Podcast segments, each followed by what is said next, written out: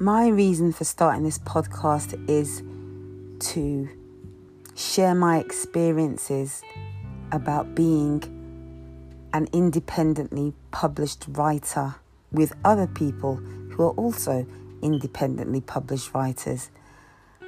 Um, it's not easy.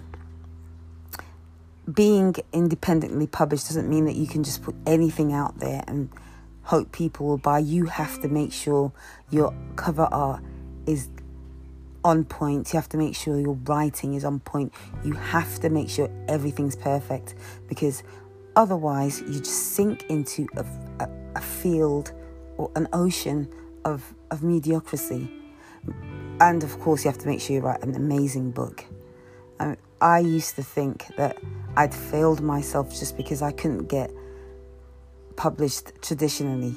I mean, I went through all that. I went through the querying. I went through get trying to get an agent. It just didn't work out for me, and I was ready to give up. I'm going to be honest. I was ready to give up, but I decided to self-publish my book.